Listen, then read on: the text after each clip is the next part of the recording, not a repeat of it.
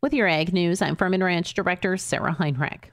While fertilizer prices are likely still higher than farmers prefer, the good news is prices are beginning to move lower. Jason Trundle, an economist with the Fertilizer Institute, says they are seeing a lower trend we are seeing that kind of start to come down. I mean, really, since I think last September or October, both P and K prices have been trending down. And then I think since a little before the end of the year, nitrogen prices have come down and, and they continue to come down a little bit now. So overall, I think we're just experiencing some general softness in demand and fingers crossed things have maybe stabilized a little bit on the supply side, which is all helpful in and of itself.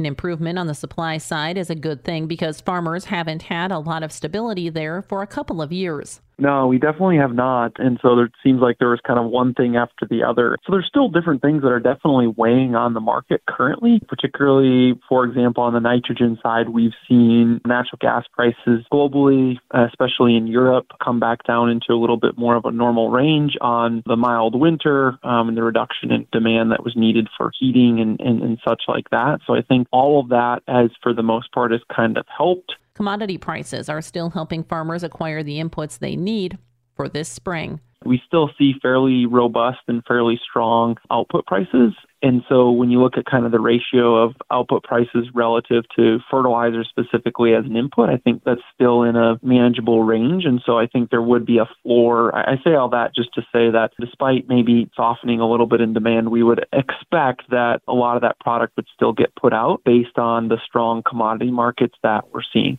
And we'll be back with more ag news right after this. Don't let the snow get stuck in your truck beds or trailers. Haul more snow now, all while protecting your truck for later. Horn Plastic Super Slide Seamless Liners will give you that much needed protection you're looking for. The Super Slide Liners are high performing bed liners that help preserve your truck no matter what conditions you may run into. And right now, you can get your truck and trailer beds protected by calling today and scheduling your installation. So remember, let it slide with the Super Slide Liners from Horn Plastics. Go visit hornplastics.com for more information information.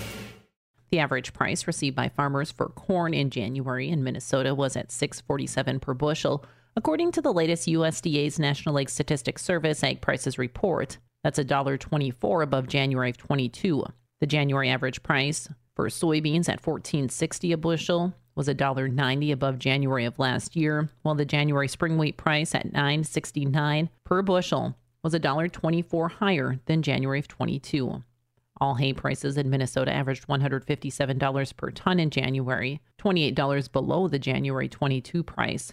With a look at your top ag news headlines from across the region, I'm Farm and Ranch Director Sarah Heinrich for the Growing Harvest Ag Network.